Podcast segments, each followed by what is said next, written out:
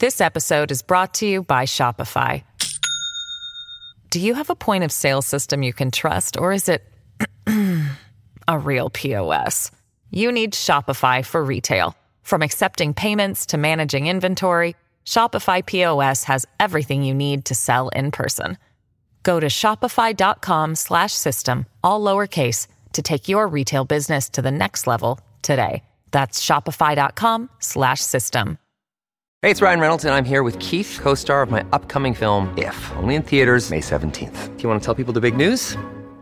All right, I'll do it. Sign up now and you'll get unlimited for $15 a month in six months of Paramount Plus Essential Plan on us. Mintmobile.com slash switch. Upfront payment of $45 equivalent to $15 per month. Unlimited over 40 gigabytes per month. Face lower speeds. Videos at 480p. Active Mint customers by 531.24 get six months of Paramount Plus Essential Plan. Auto renews after six months. Offer ends May 31st, 2024. Separate Paramount Plus registration required. Terms and conditions apply if rated PG. Hello, everybody. This is Marshall Poe. I'm the editor of the New Books Network. NBN listeners like to read books and buy them. So we thought we'd tell you that right now, our friends at Princeton University Press are having a remarkable site wide sale. You can get 50% off books, including ebooks and audiobooks, with the code 50 F I F T Y at checkout until May 31. You can save some real money on Princeton University Press books. I encourage you to go there and check it out.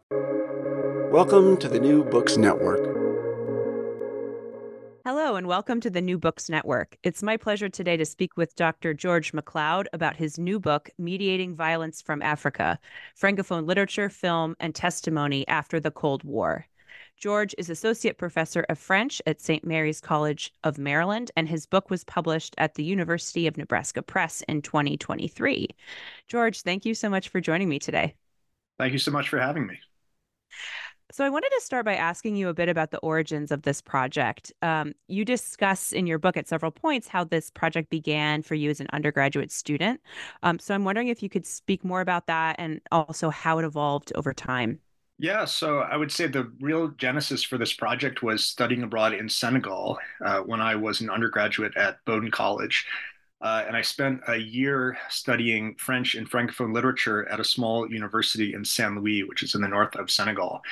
Um, and one of the things that really struck me during that time uh, was how my experience was really defined by the hospitality of my host family, uh, of the students that I met, the sense of community that I felt with them, you know, sharing tea and uh, late into the night and just having conversations.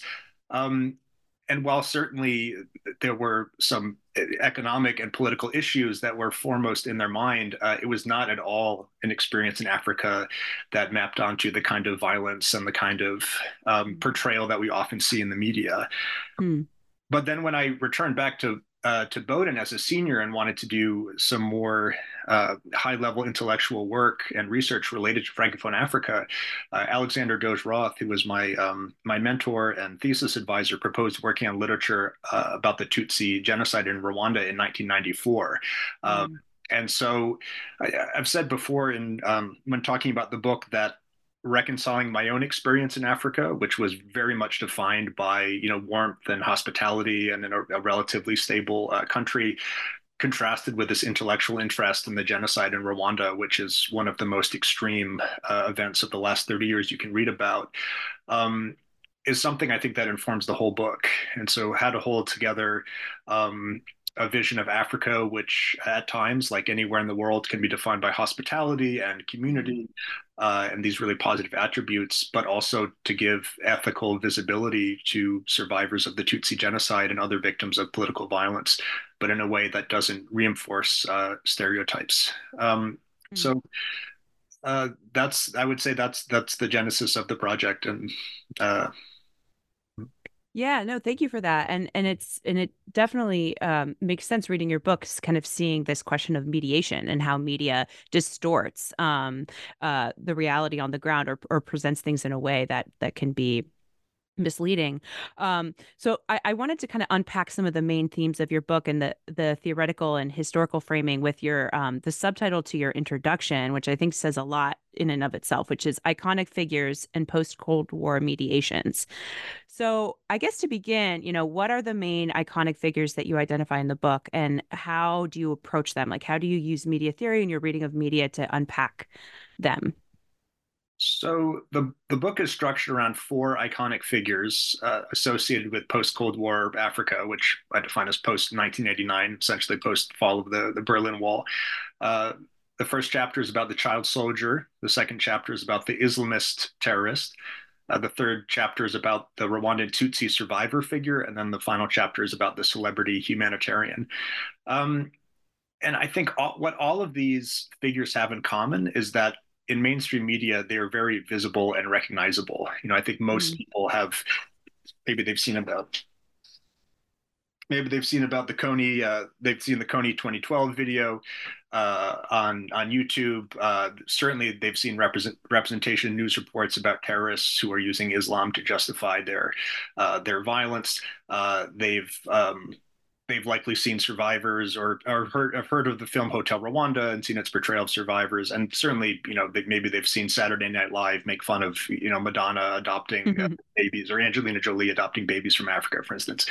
Mm-hmm. Um, so. Uh, what I became interested in was how much these icons uh, were also showing up in Francophone African literature and film, mm. and trying to understand how I, I could uh, put the way they were being represented by African authors, Francophone African authors, in dialogue with the media representations. Um, because what I found was that a lot of um, scholars were were treating the literature in relationship to other works of African literature. So if you had a work about a child soldier, they might put it um, in relationship to well earlier African books from Francophone African authors about childhood, like L'Enfant Noir, mm. um, Black Child by by Camara Laye.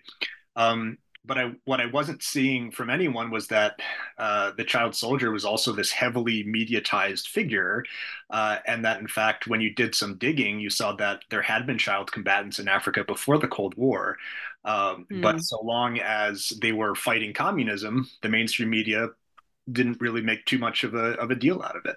Mm. Um, and so those were the kind of connections between um, the way these figures were emerging in the media and then using that as a way to read texts that normally and films that normally I found were put in relationship to other films from Francophone Africa, mm-hmm. but in fact were being consumed by people that would have a lot of other visions of these iconic figures. Um, and I found that to lead to some really interesting and new readings from these texts. Um, mm-hmm.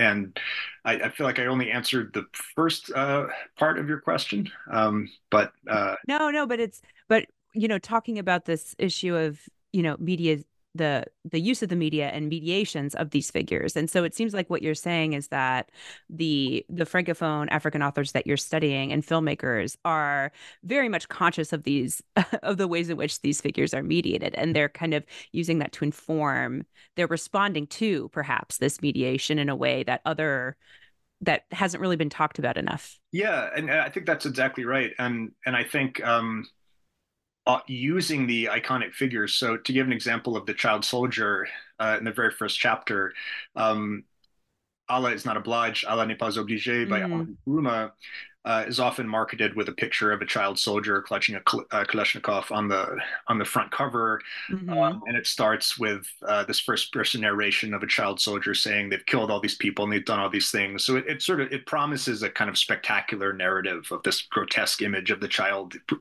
perpetrating violence, uh, which certainly is going to get readers' attention um, and is the reason why the child soldier uh, has been featured in films and uh, you know the, the, at one point the most viewed video in YouTube's history was this Kony 2012 video about fighting child soldiers, which became very controversial. But mm.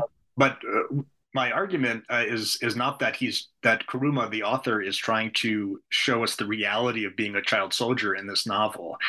Uh, what he does is he gets our attention very slyly, I think, with the spectacular figure. But then you're halfway through this book and you, you say, wait, wait a second, I'm reading this vernacular first person uh, history of the Ivory Coast and colonialism. And I haven't had any descriptions of a battle. I don't know how he's using that Kalashnikov he allegedly has on the front cover. And mm. he uh, and our expectations of this sort of spectacular um, uh, graphic depiction of the figure are completely thwarted. Um, mm. But yet we are left sort of disturbed, maybe both by uh, what drew us to read this in the first place, maybe a an interest in this figure that was uh, somewhat purient and then uh, but we do walk away with i think a deeper emotional and political understanding of the child soldier figure. So it's not about, uh, and this is one of the main points of the book. Um, it's not about uh, undoing the stereotype per se. It's about reappropriating the stereotype. And I reference Mireille uh, uh, Rosello's Declining the Stereotype. Um, I, need to give credit to her work on that. Mm. Um, it's about taking these iconic figures, using them to get uh, the viewer or the reader's attention, and then leading them down a much different path and producing a mm. much different kind of knowledge. And some of the authors and filmmakers, I, I argue, do this more successfully than others. Right. Yeah. And and yeah, we can get into that too about how what what you've just described that there's different different ways in which the child soldier is deployed within francophone African literature. So you're kind of contrasting different different uses of this figure. But um but before we dive more into that, I'm curious if you could just speak a bit um, about your choice to uh, periodize this this work in the post Cold War period versus, um, you know, maybe using a term such as post colonial or late 20th century or something like that that we often see. Um, how do how what do we gain from focusing on this particular time time frame? Yeah, that's that's a great question, and and um, I certainly don't present it as you know the best way to periodize this or the, or the only way way to periodize it. Um, and it and it does have shortcomings as well to to frame production from francophone African from Africa in this lens, which is very much from a uh, sort of Western geopolitics kind of perspective. Um, but what I found was uh, by situating them within that time period, you could draw this through line between um, say to come back to the child soldier, uh, this uh, massive interest on the part of uh, the UN and the so-called international community in preventing child soldiers after the post-Cold War, and then explicit references within uh, political science and anthropology uh, by scholars like David Rosen, referring to the child soldier as a post-Cold War phenomenon. Um, mm and it all of a sudden seemed that this perspective in terms of reading it as this post-cold war icon as opposed to just reading the child soldier as a product of violence in africa that there was something to be gained by looking at it from that perspective and mm-hmm. then um, the t- the terrorist figure which we associate with September with September 11th also when you look at uh, literature about the terrorist figure crystallizes around the early 1990s and is situated as okay we don't have a you know communism is no longer the boogeyman but the just logic of the military industrial international relations complex needs boogeymen and so mm. just you find it even before 9/11 kind of slotted in to fill that role mm. um, and then the Tutsi survivor, the Tutsi genocide, that narrative is in large part a narrative of what is explicitly called the UN's post Cold War peacekeeping surge and the mm-hmm. failure of that to prevent the genocide. And so much of how the genocide was mediated early on was through the lens of that failure and through the Romeo Dallaire, the Canadian general who was on the ground and his PTSD uh, as uh, not being able to prevent the genocide. And of course, and I talked to some extent about how that narrative of, of post Cold War failure at first blocked out Tutsi stories. Um, and then later Tutsi survivor stories seem to imply that that UN failure was safely in the past because everyone was reconciling and forgiving now. mm. um, and then the celebrity humanitarian um, uh, is also a figure that uh, is described in in the literature as a post Cold War figure, and I think also in the starting in the '90s and still today um, becomes a way that people learn about Africa. Um, and I argue that uh, even when we uh, criticize these celebrity humanitarians and make fun of them, it's still a process through which we're centering them and mm-hmm. we're giving them certain attention and we're not getting any closer to really engaging with the the conflicts and the individual lived experiences of non-iconic people um, that uh, that are focused on the celebrity humanitarian obscures. So um, I, I, hope that that answers your question. That that I I found that all of them situating them in this framework helped me understand how they're being mediated and how authors and filmmakers were then responding to these post-cold media post-cold war mediations in their works. Right. Yeah, no, thank you. That was that was really helpful. Um and maybe for a final um, framing question, you you also defend in your introduction the continued relevance or the importance of francophone Africa in your in your book, as opposed to um, you know, I mean, I, I, suppose even acknowledging the fact that that uh, literature is increasingly we talk increasingly about the global and the transnational character of, of African production, but um, you know, and I think that this maybe comes into play more with the Rwanda chapter. And you talk about language and how Rwanda made the decision to switch from French to English. Um, but, you know, I, I, guess what is the case for defending specifically Francophone Africa um, production in, in this project? Yeah, it's a really interesting question, and and since the book uh, came out, or since the book went to press, um, you know, there's some really high-profile cases of, in Mali, for instance, uh, anti-French uh, rhetoric and protest, mm. quite justified. Um, if you look at the historical context, and then uh, France recently uh, uh, retaliating by, I think it was de- denying support for African artists who had been meant to to participate in, in French-funded research and things like that. So. Um, you know it's it's uh, an increasingly fraught relationship i think mm-hmm. but mm-hmm. you know the um, i think the the relationship especially in the publishing industry and the film industry i think that there there's a relationship between paris and uh, the cultural production that goes through paris is mediated through paris that mm-hmm. uh, doesn't have a comparable uh, anglophone kind of uh, uh, equivalent. I don't think London is to Anglophone Africa as Paris, uh, culture production. Anglophone culture production as Paris is to French culture production. Mm-hmm. Um, so, so not in a sort of um, naive kind of celebratory, you know, francophone color coded map of you know the great francophone community. I think that idea has mm. been debunked, but but that the linguistic reality of this heritage has some specificities, um, and particularly with artistic production that are not necessarily necessarily present. I'm sure maybe there's some Anglophone experts listening who would dispute that. but that there are at least um, something specific to the French context uh, that mm. that need to be um, unpacked. And I, you know, in Timbuktu, the film is a good example of that because it was mm. heavily dependent on the French film. Uh, uh, f- French film production and then validation of the French film industry, and and the um, filmmaker navigating that as a way to bring visibility to uh, the victims of violence, Islamist terrorist violence in Timbuktu, is a part of the story of that film and how that film came to be. So, um, but again, I don't think it's either or. I mean, I think that you know. Uh, people have done a lot of great work. Uh, you know, the Michael Rothberg and uh, you know the Françoise Lionnet and the you know uh, minor transnationalism work that's been done is incredibly important. Um, I just wanted to situate my contribution to that conversation as focusing on some of the specific specificities of the francophone region, but I'm hardly calling for a return to that such a, you know, sheltered and uh, mm. um, closed off approach to looking at this cultural production. Right. Absolutely. Um, and I wanted to point out something I found really refreshing and interesting about your work is how in each chapter, well, you're not only tying in what's the the works you're looking at with kind of events current events in in media production that you've some of which you've mentioned but others we can we can talk about. But also you're in at the conclusion of each chapter you critically reflect on your own positionality um, with with personal anecdotes about your own experiences as a white western researcher investigating these questions of violence and its representation.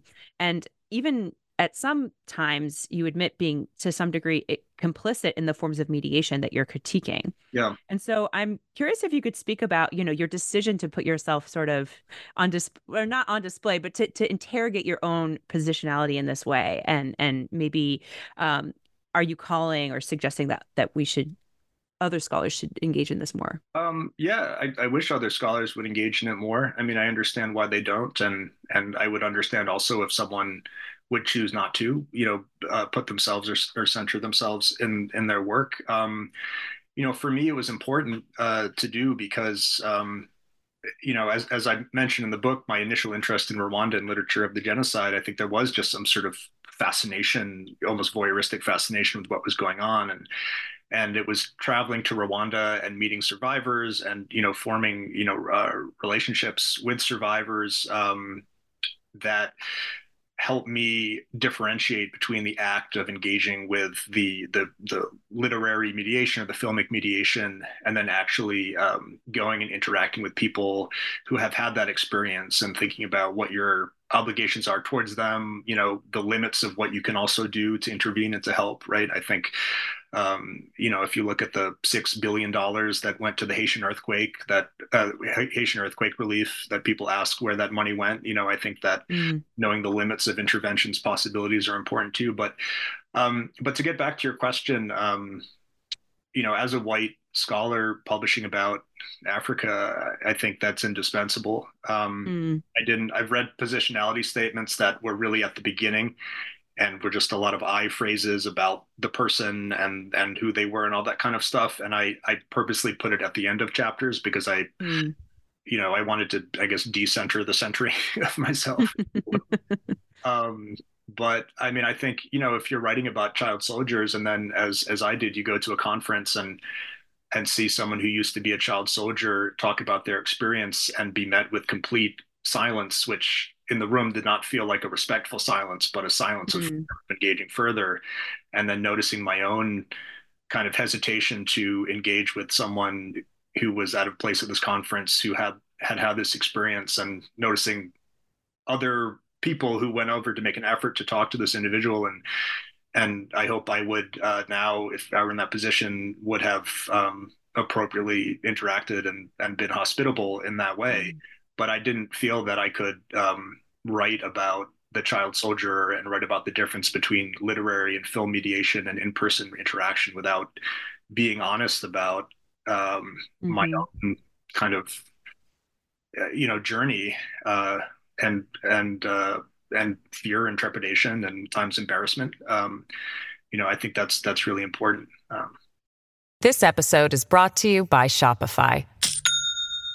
Do you have a point of sale system you can trust, or is it a real POS? You need Shopify for retail. From accepting payments to managing inventory, Shopify POS has everything you need to sell in person. Go to shopify.com/system all lowercase to take your retail business to the next level today. That's shopify.com slash system. Mm. Well, I found that to be really compelling and and and I think that many people reading your book will identify or have similar moments where they realize that they, you know, that they've experienced something similar to what you're describing. Um, and so I think it's, and it's an important reflection i think in your work in particular where you're reflecting on these questions of of mediation and also as we'll get into later how the scholar is playing a role in in this process as well. Um uh, but that's more at the, at the end of the book. But since you mentioned the child soldier um you know that was a really fascinating um, chapter. And and you talk about you you've mentioned one of the books that you study but you you really are comparing two very closely. Um, and and you the title of this chapter is using the child soldier soldier so you're really focusing on how this this image this icon is deployed as as um, you know in, in, the way of a Barthesian myth or or a sign if you will and so what how are your um how does your contrasting of these two novels um, in um, show the the different ways in which this this figure is is used? Yeah, that, that's a great question. So the, the two novels I look at are um, Johnny and Johnny Mad Dog by Emmanuel Dongala, who's from the uh, Republic of Congo. Um, and uh, Amadou uh, Kourouma, who I've already mentioned, uh, Allah n'est pas obligé, Allah is not obliged. Um, both books are narrated in the first person by a child soldier. Both came out uh, in the early 2000s around the same time, um, though the authors uh, do not, I think, have said that they did not have any collaboration. It was kind of a, a coincidence mm-hmm. Of, a sort. And I, the books are often compared to each other uh, because they're first person narr- narratives, uh, narr- first person novels narrated by a child soldier. They often have similar covers. I mean, the paratexts are often similar with a, a child holding a gun and looking looking at the viewer. Um, but their narrative styles are incredibly different. And this was something that I was not seeing as much um, in in discussions of the books. I'm seeing more focus on the plot uh, and less of this kind of really tight uh, narr- narratological analysis, which um, under Lydie Moudileno and Jerry Prince at the University of Pennsylvania, I hmm. had uh, had a lot of um, experience and training and orientation in that way. Mm-hmm. And so when I started reading Johnny Mad Dog, what I noticed, uh, one thing I noticed was that it, um, well, it has actually two narrators. So there's a child soldier who narrates, a male child soldier named Johnny Mad Dog, and then there's a female uh, refugee named La- Laokole who uh, who narrates the alternate chapters. Uh, and I had just taken a course on the epistolary novel, and so hmm. I was really struck by the alternating voices, the alternating first person voices, and and thinking about um, completely independent of the child soldier context that uh, mm. First person narration and alternating first person narration as a narrative strategy and what the advantages of that were, uh, what the advantages of that. Um, but uh, another thing that uh, I noticed was that um, the way the first person uh, narrative of Johnny Chien was written was really as if we were sitting there with him and he was talking to us. It was very mm-hmm. much um, that writing in the moment um, uh, phrase you hear associated with epistolary um, uh, with epistolary novels, um, and it really seemed as if we were to accept this as the un kind of unfiltered, unmediated thoughts of of this child soldier, and the same with the the female uh, refugee who was responding to him, um, and that we were we were meant to feel sympathy and empathy for this child soldier who was um, being manipulated by his superiors and was born into a cultural context con- context in which this was his only way to find community. Um, mm-hmm. Um, and so uh, that was all that was all well and good, but at the same time, um, I thought, well, what what makes this in some ways different from the child soldier narratives that are used to elicit empathy for fundraising or for political mm-hmm. reasons or things like that?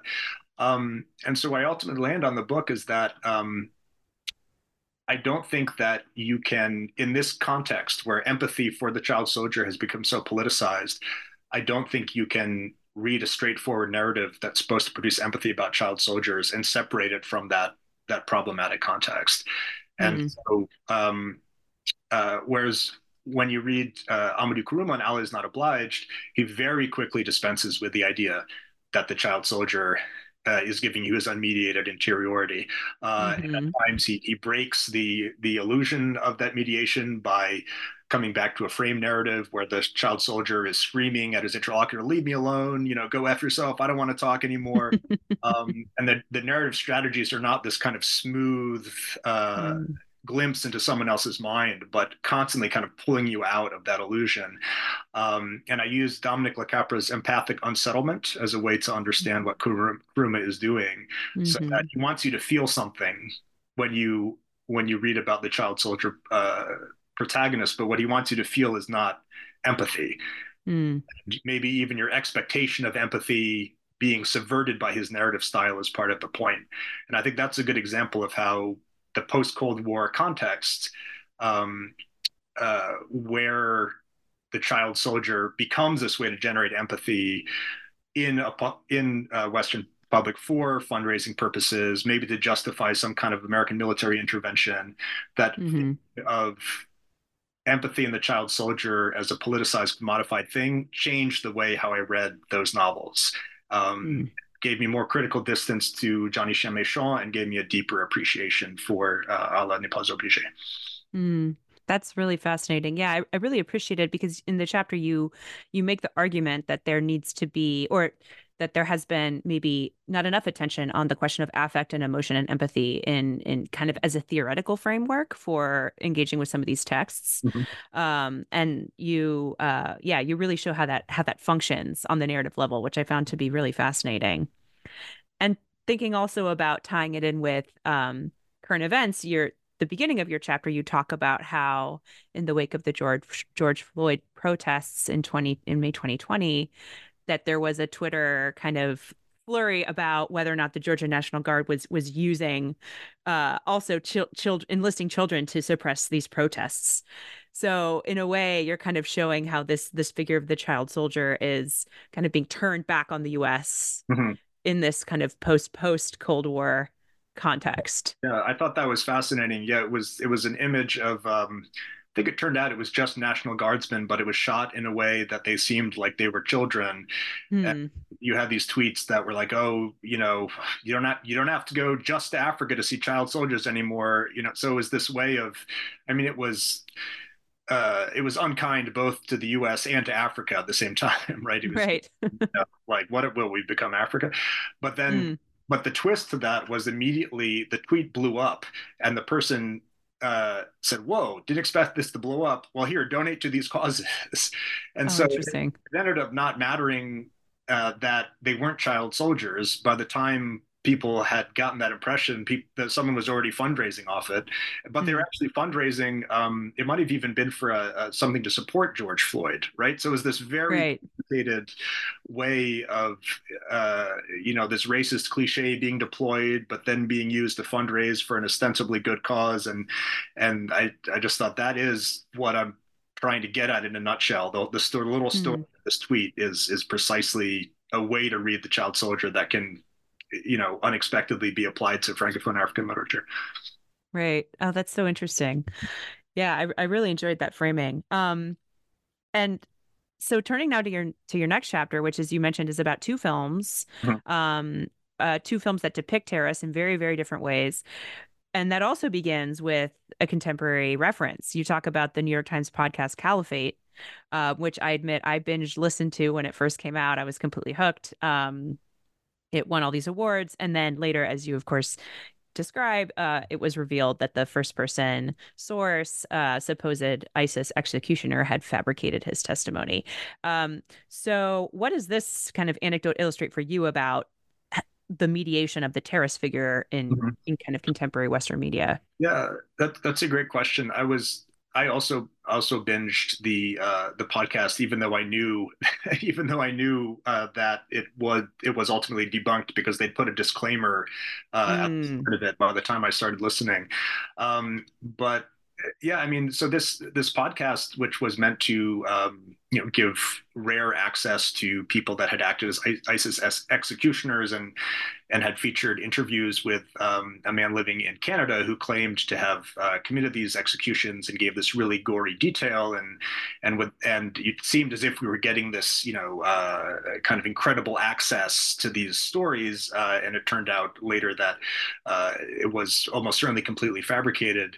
Um, and and that a journalist I think a reputable journalist had had I, guess fallen, you could say, for this guy's fabrications because it was just such great content, mm, right? right. terrorists make great content. I think that that's what, regardless of of whether or not you say you're critiquing the terrorists, you're trying to show how horrible they are, or whether it's the terrorists themselves that are using videos of what they've done for recruitment, it's mm. good content. Um, and so that seems to put uh, someone who wants to genuinely critique what these people are doing in a really difficult position because mm-hmm.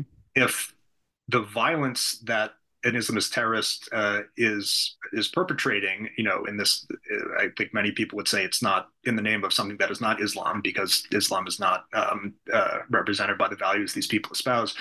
Um, that if these people use their violence to glorify themselves how can you how can you critique it if you can't show mm. it can you critique it if you can't talk about it how can you critique it um, and then uh, the first film i think was a really good example so the first film i look at is called salafiste which interestingly uh, provided inspiration for timbuktu uh, which mm. would um, uh, which uh, the director Abderrahmane Sissako was initially involved in this documentary, and then I believe left the project, but used um, some of the visuals from the documentary are almost uh, you know frame for frame in Timbuktu, but recreated fictionally.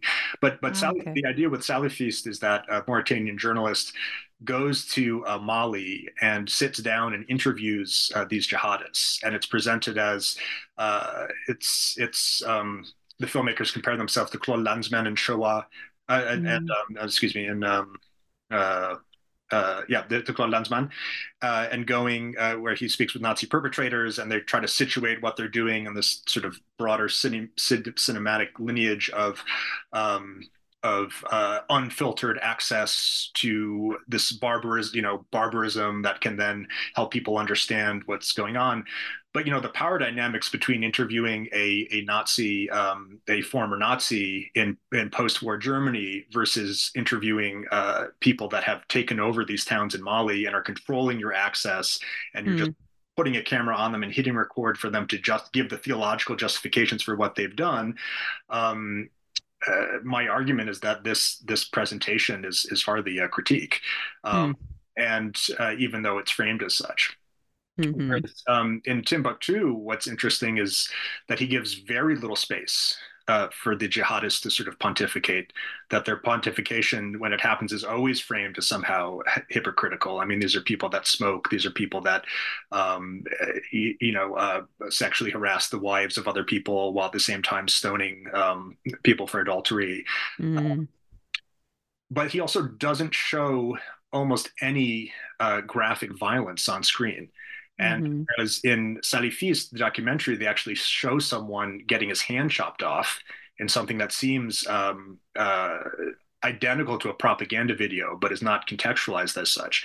Um, mm-hmm. Um, the scenes of physical punishment in, in Timbuktu, where you actually see um, physical violence against bodies, are uh, are framed in these ways that avoid gore, mm-hmm. but also um, give them a kind of uh, give them a kind of meaning that manages to critique the violence rather than glorify it. So I, I think my my uh, one of the most powerful examples from the film is a woman who's being whipped because um, I believe uh, she refuses to wear gloves uh, at the market to sell self. Or oh no, excuse me, I'm sorry. It's a woman who was whipped for um, uh, for uh, singing in her home. Oh yeah and as she's being whipped the the sound you you have close-ups on her face and the sound of the lash becomes the beat uh, the rhythm mm. of the mm. song she begins to sing as this mm. is happening um, and so it it starts to mean that this artistic expression the very act of trying to repress this kind of expression is creating the conditions for it to spring forth again mm. and essentially suggesting that this idea of creating this pure state with no uh, with no music and none of these kind of things um, is is just a failed project is a is a hopeless project um, mm. and so here you have an act of of violence against a person but being shown in a way that uh, that turns it into a much uh, much more powerful symbol of resistance doesn't glorify it. Um, so yeah i mean there's a lot i could say, say about this. Yeah. I don't want to no, well your reading of the films was just so fascinating and you talk a lot about um, you know, style, cinematographic techniques, mm-hmm. um, you know, and and you talk about in Timbuktu this use of slow slow cinema is is how you describe it. So it sound it seems like you're making this argument that a lot of this is is um um the that it's it's about how how violence is portrayed right? Um kind of through through style. And you talk about timbuktu as enacting a, a cinema of of mourning. Um so i think that the examples that you've you've mentioned kind of illustrate how that functions actually on on the screen um yeah and and i think uh to make a connection with the child soldier chapter as well it's not immediately evident that that is the kind of film that you're going to see. Uh, mm-hmm. It starts with uh, an iconic image of a pickup truck with a black flag with uh, with white writing, with, in which in, in Arabic, which appears, uh, you know, even if you don't speak Arabic, you would recognize that as an iconic image of uh, of Islamist fighters and people in pickup trucks with machine guns and and turbans, and uh, they're firing at a, they're firing at an antelope. They're, then they're firing at these these statues. Um, so it promises something, perhaps the the viewer that he's going to that that the viewer will have a narrative where he will get to see these bad guy villain terrorists, right? The ultimate boogeyman. Um, but that expectation is is ultimately subverted because mm. um, it's not about showing that kind of spectacular violence that they themselves would use. We see them shooting statues. We see them shooting statues of people, which I think is okay. of, of, suggesting um, first off, he's showing that the destruction of culture is is a proxy for you know mm. corporeal violence against people. But there's also something so pathetic about these guys just shooting these little little statuettes, so petty and pathetic. Um, mm. So you know, again, it's a way to show them committing violence, but without um, uh, kind of a graphic, voyeuristic uh, images of bodies or things like that. And um, Mm-hmm. Yeah, and, and and to create space, I think for us to reflect and and mourn both on on on what has been lost in that part of the world, and and I think also, I think our inability perhaps to um, uh, or the limits of what we can do ourselves to intervene. Mm.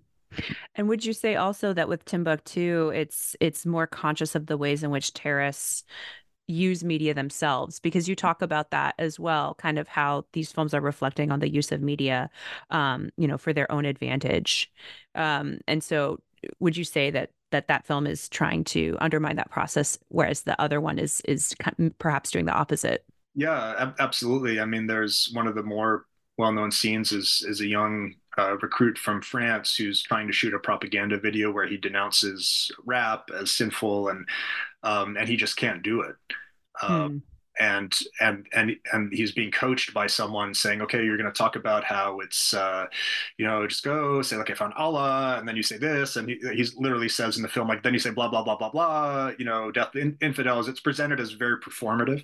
Hmm. Uh, whereas yes in the documentary um, it's not contextualized that way at all um, I, I, will say the film has been critiqued by some for for being too quote unquote gentle on the jihadists i mean they're shown mm. bickering about um, uh, you know, over cigarettes and you know, making fun of someone who can't drive or arguing about soccer. And so some people have have argued that his attempt to um, you know show them as sort of vulnerable human beings is uh, it has goes too far in that in that direction. Um, I, mm-hmm. I come down uh, there, but I, I do understand that point. So um, mm-hmm. I just wanted to acknowledge that as a critique of, of, of the film.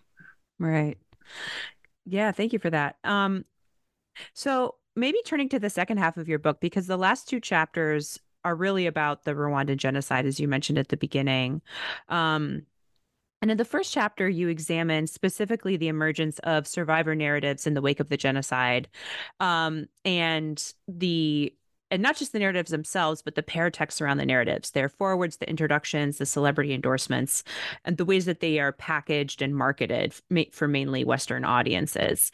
So, could you um, just walk us through your argument about the role that you see Western intermediaries, as you put it, play in framing these stories, um, and maybe just talking about some specific memoirs that you that you examine. Yeah, yeah, absolutely. Um, so this this chapter was one that was probably the most uh, personal because um, I had actually met one of the Rwandan Tutsi authors, Elise Rida Musomandera, um, before she had uh, begun her book project, and and I had no idea that um, mm. uh, when I was in Rwanda, she was a tour guide with a group I was um, with from Bryn Mawr College, uh, and so um, so you know I have a, a, personal relation, and I mentioned this in the acknowledgments. I have a personal um, relationship with her, um, and then Esther Mujawayo. Um, who is the co-author of the other testimony I had also met and you know had meals with and things like that. So, you know, there was uh, of all the of all the chapters, this one I, I felt uh, that sort of line between real world encounters and the literary encounters was was the most the most fluid. Um, but what what I was struck by was the mainstream uh, representations of Tutsi survivors um, almost always fit into a couple frames, and often it was a forgiveness narrative. You know, isn't mm-hmm. it that uh, someone could uh, forgive or live next door to the person who had murdered their family. Um, there was a New York Times uh, photo spread showing um, perpetrators and victims together, um, and uh, I think without really reflecting on um, the reasons why those people might feel compelled to stand for those pictures um, that were not necessarily just um, uncomplicated story of reconciliation. Mm-hmm. and you also had on uh, Oprah Winfrey uh, show reunites uh, uh, family with um, or children with their parents. Uh, mm-hmm.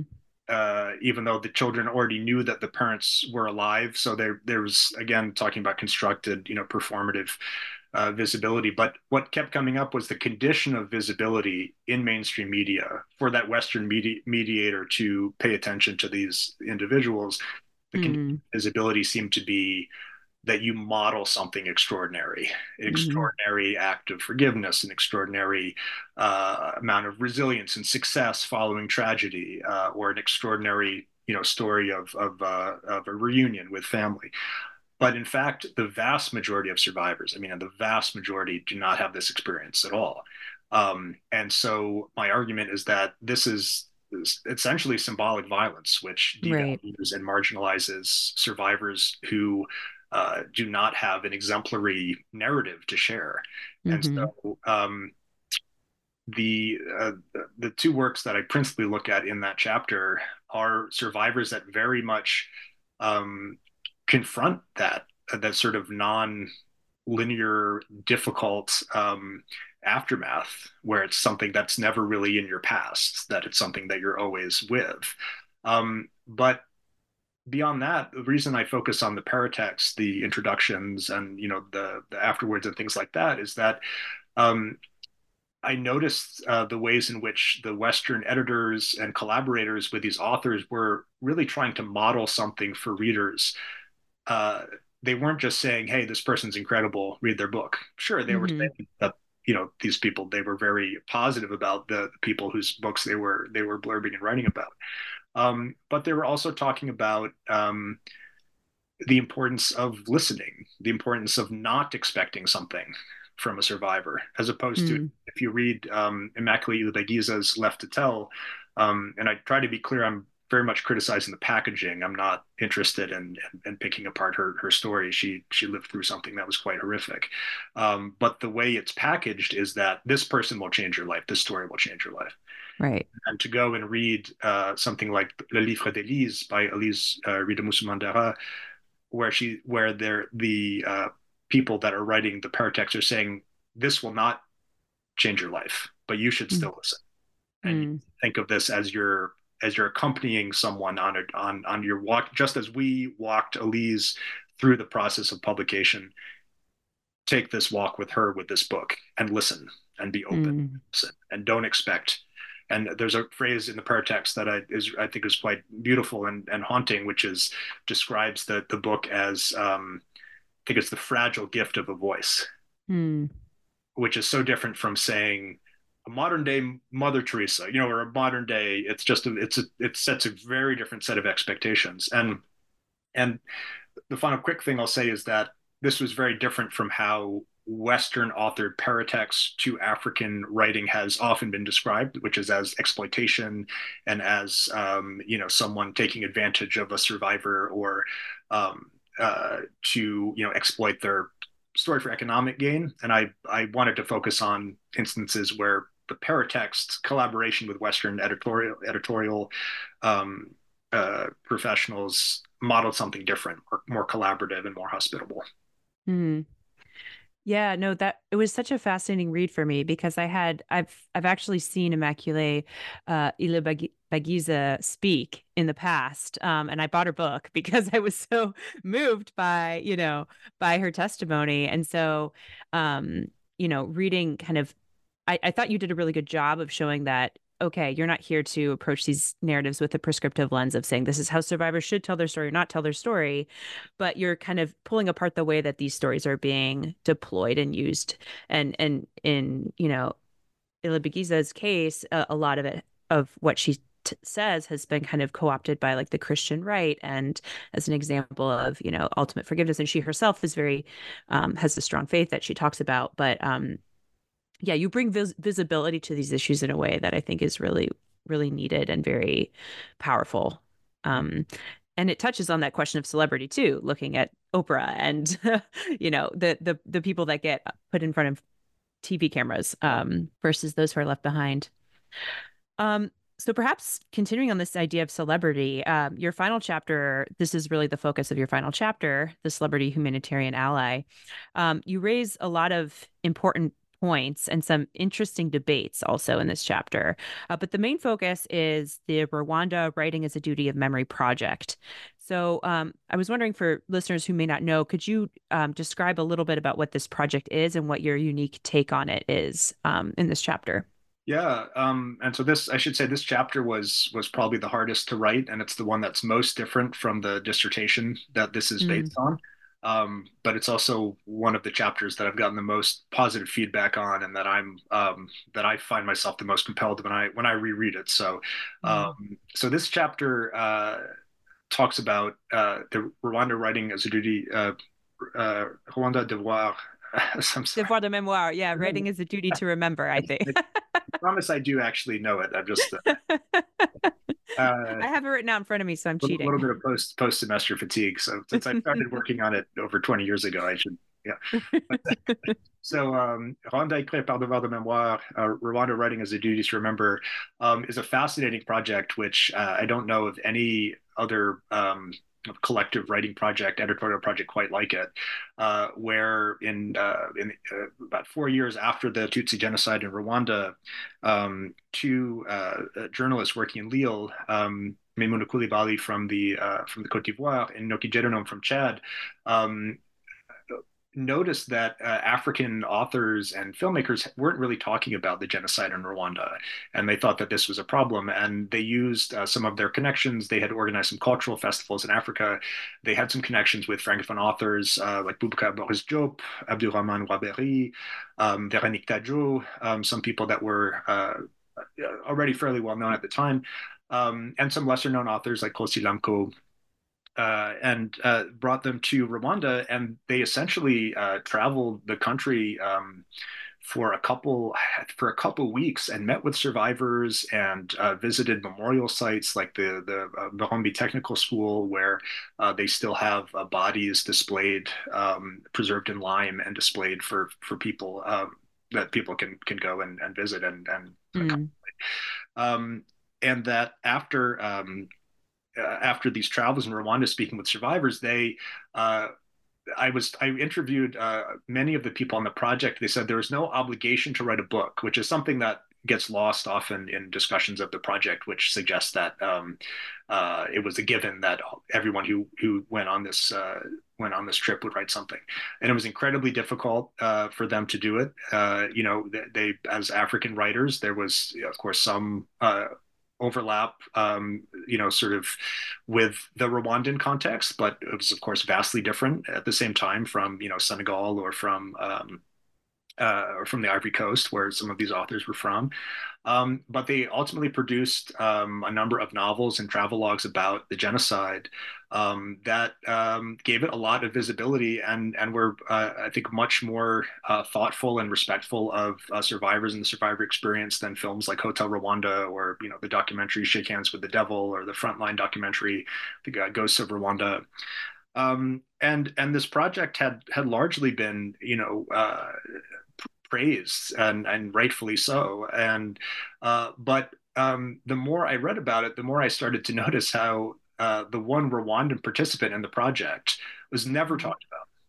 And I found this to be a very odd thing uh, to have so much praise for the project and what it did to give visibility, but within that scholarly response to the project, the one Rwandan author, uh, Vénuste Kayimahe, one of the first Rwandan men to publish a testimony uh, about the genocide, um, uh, was just completely ignored, often overlooked. Often people would sort of denigrate his style or say, "Well, it's, we can't really tell if it's a memoir or if it's a novel." And and um, and I I I sat down and I read it, and it was a difficult read, and it was clearly not done by a professional writer.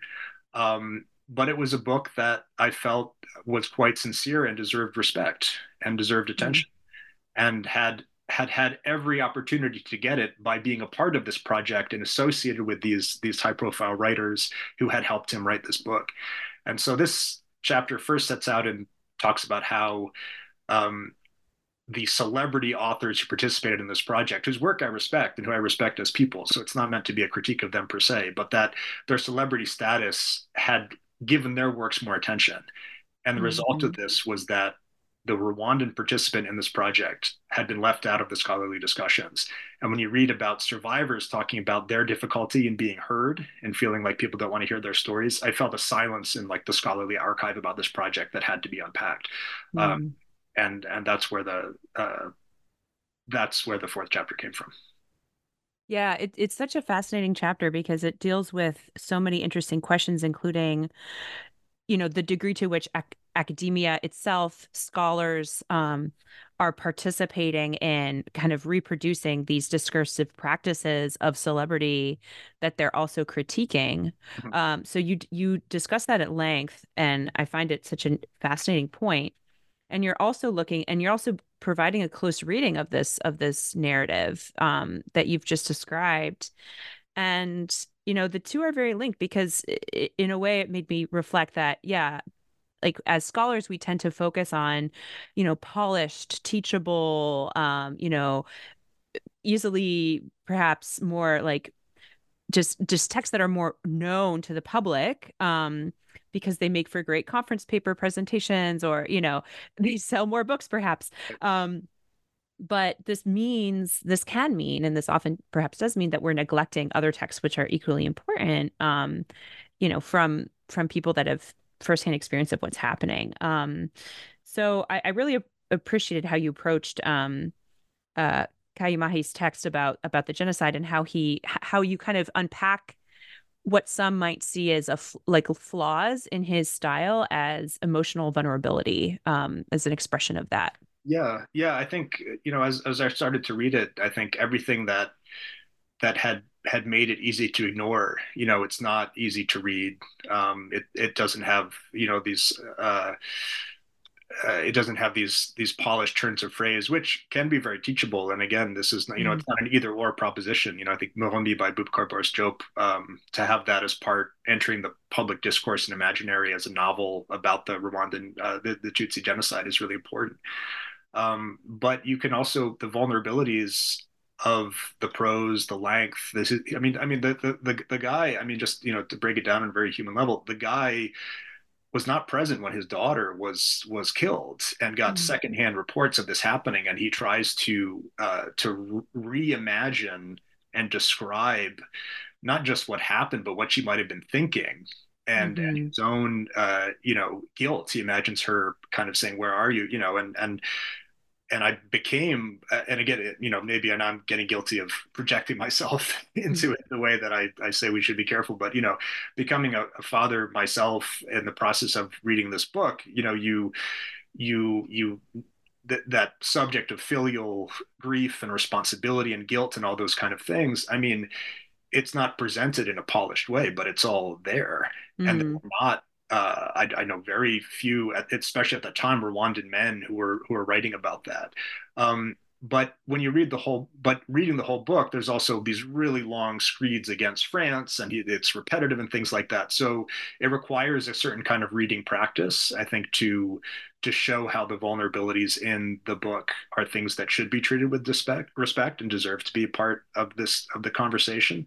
Um, and that ultimately i think is what i what i try to say in that chapter is that what i'm i'm, I'm not suggesting that you know having well-known francophone celebrity authors is is in and of itself a negative thing but that we should cultivate reading practices that create space for texts to read alongside those and that um and yeah and that a text vulnerability uh I mean, the, it was eerie to read things like survivors, uh, Rwandan survivors saying, Tutsi survivors, because my story my story bothers people. It doesn't fit into a into a neat package. And i know people don't want to hear it and they tune it out. And then to read a, read scholars saying well it's not really history. It's not really testimony. It's like the least successful book.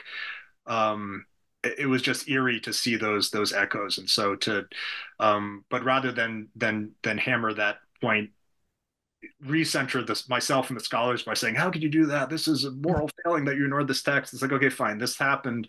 What kind of reading practice could have recuperated this, and what's maybe a path forward towards um, making sure we're attentive to uh, uh, to texts that we might not otherwise pay attention to that deserve our respect and attention. Yeah, and it makes me think too that you know there's there's different uh, you know th- these texts aren't necessarily written for the purpose of consumption you know there's other purposes to this this writing and writing is healing and writing writing as as you know a, a way of processing something um, is you know just as important even though it might make it more um, opaque for for other readers. But there's also you know an argument to be made in favor of opacity of these texts as Glissant would say. Mm-hmm. um, so you yeah just just talk just going back to this idea of celebrity um which was so interesting in this chapter you um yeah you talk about the ways in which academics and even francophone african authors themselves reproduce these kind of discursive practices of celebrity that we can critique in, uh, you know, figures like George Clooney, for instance. Um, so, could you speak a bit more about how you're using celebrity here as a lens um, to think about um, Rwanda, the literature of the Rwandan genocide, but but um, African cultural production more generally, and how are the ways in which scholarship um, and scholarly allyship um, might resemble this these acts of celebrity yeah, humanitarianism? That's that's a really great question. Um, and this was a in some ways an uncomfortable chapter to write, and I kind of um, addressed that a little bit in the text, which is that um, you know I a lot of these uh, authors that I call you know Afropolitan celebrity authors are people that I know that I've spoken with, um, but that again is is part of I think the the issue is that um, you know there is, and I'm certainly not the first person to have commented on this. There is there can be this kind of cozy relationship between um, uh, between uh, academics, uh, you know, uh, francophone African world, and the people that they write about, and that you can look at this as a stance of allyship. You know that these are if you have a white scholar from the U.S. who is publishing a volume that's celebratory of um, of voices of, of uh, black writers from France or the African diaspora in France or African writers, you know that that is uh, the way I think to understand that is that that is meant to be an act of, of allyship, right? Mm-hmm. Um, but at the same time, when you read even just a little bit about what it means to be an ally, what it means to be a scholar, or what it means to be someone with a certain amount of privilege and cultural capital, part of that is a process of self-reflection and and critique about what these practices might obscure mm-hmm. and so when i noticed that wait a second uh, we're focusing much more on these celebrity authors frank well, i mean within the world of francophone francophone african literature are getting a lot more press than people whose stories i think could be part of the conversation well that's a moment to rethink this this allyship stance right mm-hmm. if, if if our form of allyship is giving voice predominantly to uh, authors who who produce more polished texts, um, I think we need to rethink that a little bit and think about some different practices that we can employ. Um, but I felt even even saying that felt a little bit, you know, I even I even feel uncomfortable a little bit talking about it now because because you know you you you're sort of setting yourself up to say, wait, are you saying that, uh, you know, I'm just, I'm, I just wrote about this author because, you know, we have this cozy mutually dependent relationship and I'm trying to like, you scratch my back, I scratch yours and, you know, da, da, da. Like, you know, you could, I, I felt like I was writing words that could be twisted to, to mm-hmm. uh, seem more kind of scolding or accusatory than, than I meant. Um, but I, what I really meant was that or what I was really trying to get at was that um, just just make sure there's space to step back from time to time and say, okay, you know, what are the advantages, but also the limits of this system of culture production in which a certain kind of writer who who knows how to how to play the media game, as in any context, francophone African or not, is getting a lot of attention, and you know.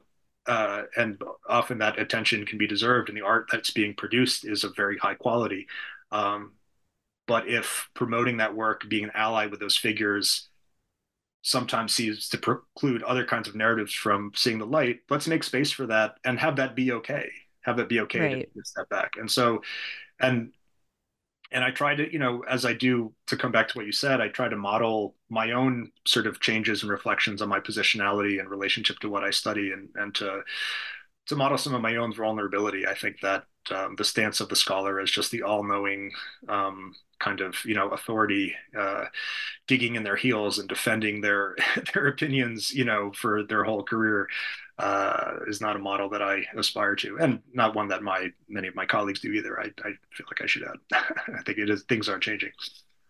Yeah. No, but I think it's. I thought it was just really fascinating that you're kind of bringing the work that scholarship does into the, your reflections in your book because I think that you know academics i mean we like to think of ourselves sometimes as oh yes we're just we're making these these these choices and and you know by our own volition and and but we're we're not immune from the forces that are that yeah. are at play in, in yeah. the publishing world and in, in, media and in fact sometimes i think we're not interrogating that enough and yeah. and so i think that by calling attention to that it i i think it will maybe uh, my hope is raise more awareness and get people to maybe to think more critically about their themselves and like what what they're actually participating in and you know whose voices we're paying attention to and whose are we silencing. I think i think there's a lot to unpack there because there's you know um, the risk too of oh if i'm working on someone no one's heard of you know no one's going to care about my work you know how do how, how, academia as as a system is kind of upholding some of this is, is yeah. something to interrogate and, as well. and it's it's interesting too because it connects you know also to the some of the writers you know that that push the, the politics of artistic production and the and the reality versus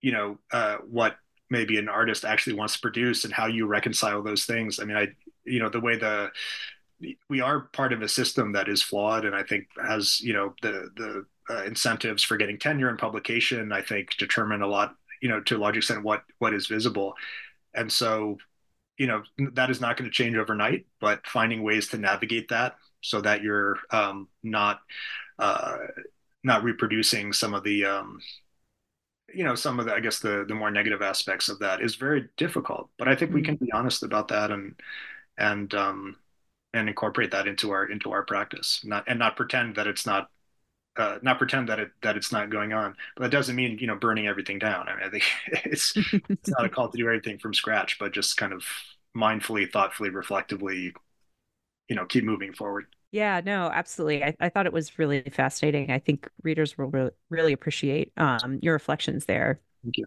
Um, so perhaps um, a couple questions to conclude. Um, one is about your conclusion, which I think begins in a brilliant way. Um, you describe an insurrection that happened um, in a former British colony, uh, which happens to be the United States, um, on January 6th. Mm-hmm. And you're kind of pointing to contem- more contemporary events of violence and their mediation um, since, you know, after the period that you look at mass shootings, January 6th. Uh, you mentioned the war in Ukraine. We could add the war in Gaza to that list, um, unfortunately.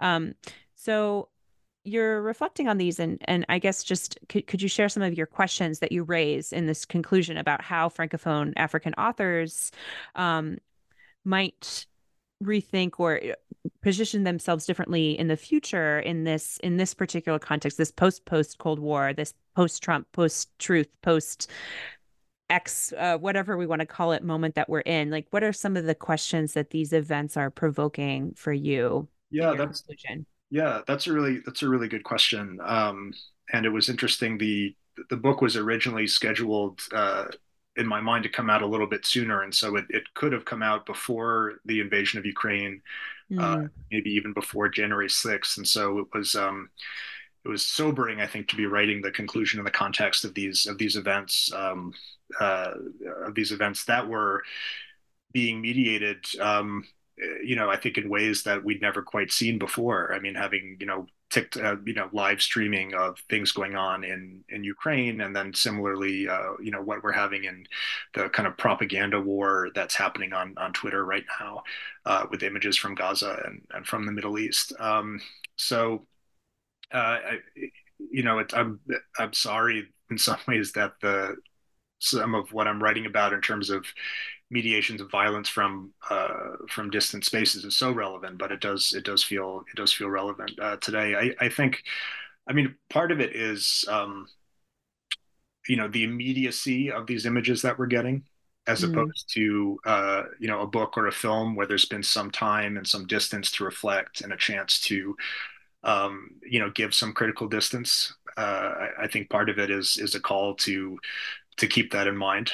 Um, you know, there's a kind of impossibility of of knowing um, what's happening from some kind of frenetic, you know, clips, and yet those are the ones we're most emotionally drawn to, right? Mm-hmm. The ones that are the least likely to give give some kind of critical distance. Um, but if I look at, um, you know, Allah is not obliged, I think a big part of uh, the child soldier story, I mean, to connect with, you know, you mentioned Ukraine and Gaza, is he draws us in with a spectacular and then he gives us a history lesson hmm. and and it provides a template i think for um, for how we can think about our own consumption of this kind of media i mean you're going to get drawn in by what's happening in, in, in the middle east and, and ukraine and you're going to see images that are going to have an emotion um, but that novel, which is in the African context, seems to argue for okay, you're drawn in. Okay, you're a human. That's normal now go do some reading you mm-hmm. know now go take take a beat take some space you know um, do that with your do that with your emotions you know and um, so i think there's some of that there's some of that in the book um, and there's some of that in the conclusion. Um, you know i think it's going to be very interesting. I mentioned graphic novels. I mentioned some of the things i wasn't able to talk about graphic novels um, digital storytelling. Mm-hmm. uh, there's there's transmedia storytelling. I think we're going to have um, some really really interesting uh, representations going forward. Um, but I, I think the the book ultimately, you know, ends on. I try to end on kind of a small note, uh, which is to say, um, you know, I think we can we can get a little sort of hyperbolic or maybe um, uh, I don't know, self-aggrandizing sometimes about our own um, the importance of our engagement with these topics just for its own sake, uh, and so um, for people to really think, okay, you know, uh, reading a survivor testimony. Um, if anything, it, it's the Rwandan survivor testimonies. I mean, the geographic, economic hurdles to returning to Rwanda are so great. But to think about how you respond to stories of suffering in your own community, how would you how mm. you respond to someone? And this is Alexander Dauge-Roth's book concludes with something similar. Um, that if that process of critical self-reflection starts uh, and this and some awareness of how to balance an emotional response with a critical distance that allows you to understand the context in which these events happen that that overall i think can have a productive impact on on folks. But that that really depends on the person who's consuming the media the cultural context they're consuming it in. Um, i mean i'm i'm i'm struck with how much um, just to give an example, one one thing in Rwanda uh, in the images is you'll see pickup trucks with a flag on it, mm-hmm. um, you know, big flag, and and um, you know when I see uh, uh, pickup trucks driving around now with massive flags, uh, uh, without going into to more detail, um, that echo sets off a whole chain of thought that makes me think of similarities in terms of um, just rhetorical similarities between mm. uh, what was happening in Rwanda prior to the genocide and sometimes what we see now in our own cultural context. Mm. Uh, and so, you know, that's my, as an American, that's a way that this work has informed my consumption of my, you know, kind of current, uh, current landscape. Um, and so I, I, think we're in a time of great uncertainty, but mm. resources exist if people know, um, if people have a template for how to consume these horrific images coming from overseas, what to do with the emotions that they feel when that happens. Mm-hmm. Um, you know, I think that uh, I'm hoping the conclusion is uh, encouraging people to um, that there is a path. mm. There is a path to consuming this media and to having a reaction, but that path can be very different uh, for different people, and uh, it could lead to very local. Reading about Rwanda doesn't mean you have to go to Rwanda. Um, mm. it, it could um, it could change your perspective or change your your your method of intervention um, with vulnerable vulnerable populations in many many different ways. And so mm. that's what I try to get get to at the end of, of the book is uh, you know, this is not one size fits all. And but right. you know um, yeah, but it was hard to conclude. I mean, conclusions are hard. conclusions are hard, but you did a really great job. It was, and there's a, there's even more in there that we could get into, but um, I feel like you covered a lot of really important points. Um, so George, before I let you go, um, what you, what are you working on now? What are you looking forward to working on in the future? Um, where are you headed next? That's that's a great question. Um, immediately right now, I'm I'm teaching a winter term class called Eco Criticism in the Zombie Film. Um, so my immediate preoccupation is a little removed uh, from uh, a little removed from from this of the book. Uh, but that comes out of um, my friendship and work with uh, Dr. Lucy Swanson at the University of Arizona, who just published an excellent book on uh, on the zombie in the in the French Caribbean. Um, I I don't have a um, a set in stone book project at the moment. I think I have the in some ways the luxury of being at an institution that um, that values teaching a tremendous amount, and so. Mm speaking of institutional pressures, I don't have the institutional pressure for a second monograph that some people have, for better or or for worse. Um, mm-hmm. I'm right now. I have an article on um, uh, racial stereotypes and comedic strategies in French television comedy. On the, on the show is mm. H and Platane, uh, which is uh, based on, it's actually co authored with um, Isaac Akobo, who graduated from St. Mary's College, where I teach a few years ago. And so that has been uh, accepted with revisions. Uh, and I'm now, um, and that's been a really, really interesting project. Um, and then the other uh, project um, is actually related to um, just my love of languages. I got into French because I loved learning French, and I didn't think much beyond that. Uh, my sabbatical year, um, I started learning Spanish and Haitian Creole, um, and traveled to Tijuana and was able to meet uh, with the Haitian community there, uh, and have uh, connected with a um, uh, a doctoral student named Natasha Swiderski, who's working on um, multisensorial anthropology. And in fact, in speaking with her, I found I started realizing how much of my trips to Haiti and to Rwanda and my interest in just meeting people and talking with them and getting to know these spaces um, aligned with uh, this multi-sensorial anthropology um, discipline. And I've, I've been mm. really talking with her about that.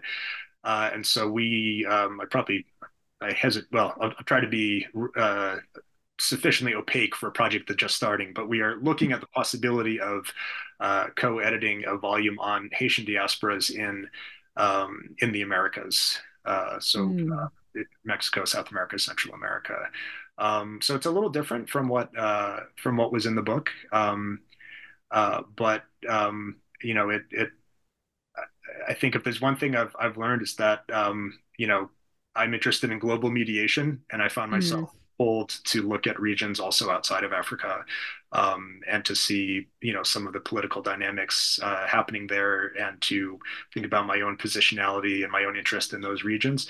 Um, and I'm also in a department that uh, a small department with one French colleague, but uh, anywhere from four to five um, Latin Americanists, and so um, collaboration mm. with colleagues as well has has led me in that in that direction. So I'm I'm hoping that uh, that uh, the co-edited volume that or co-edited um, um, project will come to fruition, but that's still the early days. But I I do um, full transparency, I'm, I'm happy to be at a place that really values my teaching, and it's been really mm.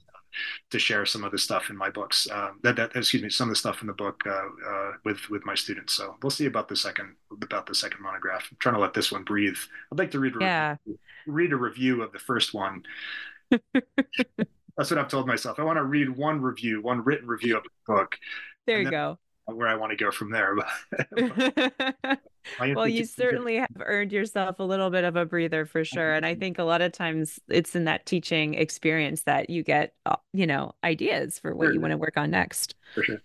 Yeah. Well, George, thank you so much. This has been I loved reading your book. Um, I highly recommend it to all listeners. It's it's a fascinating read. I it actually was, you know, a bit of a page turner, I have to say, which oh, wow. I can't say about many academic books, but I felt this one, I felt very like, you know, very compelled as I was yeah. reading through it. Um, thank you very much. Well, thank you. And uh, yeah, best of luck to you and best wishes for your for your projects ahead. Awesome. Thank you so much. You too.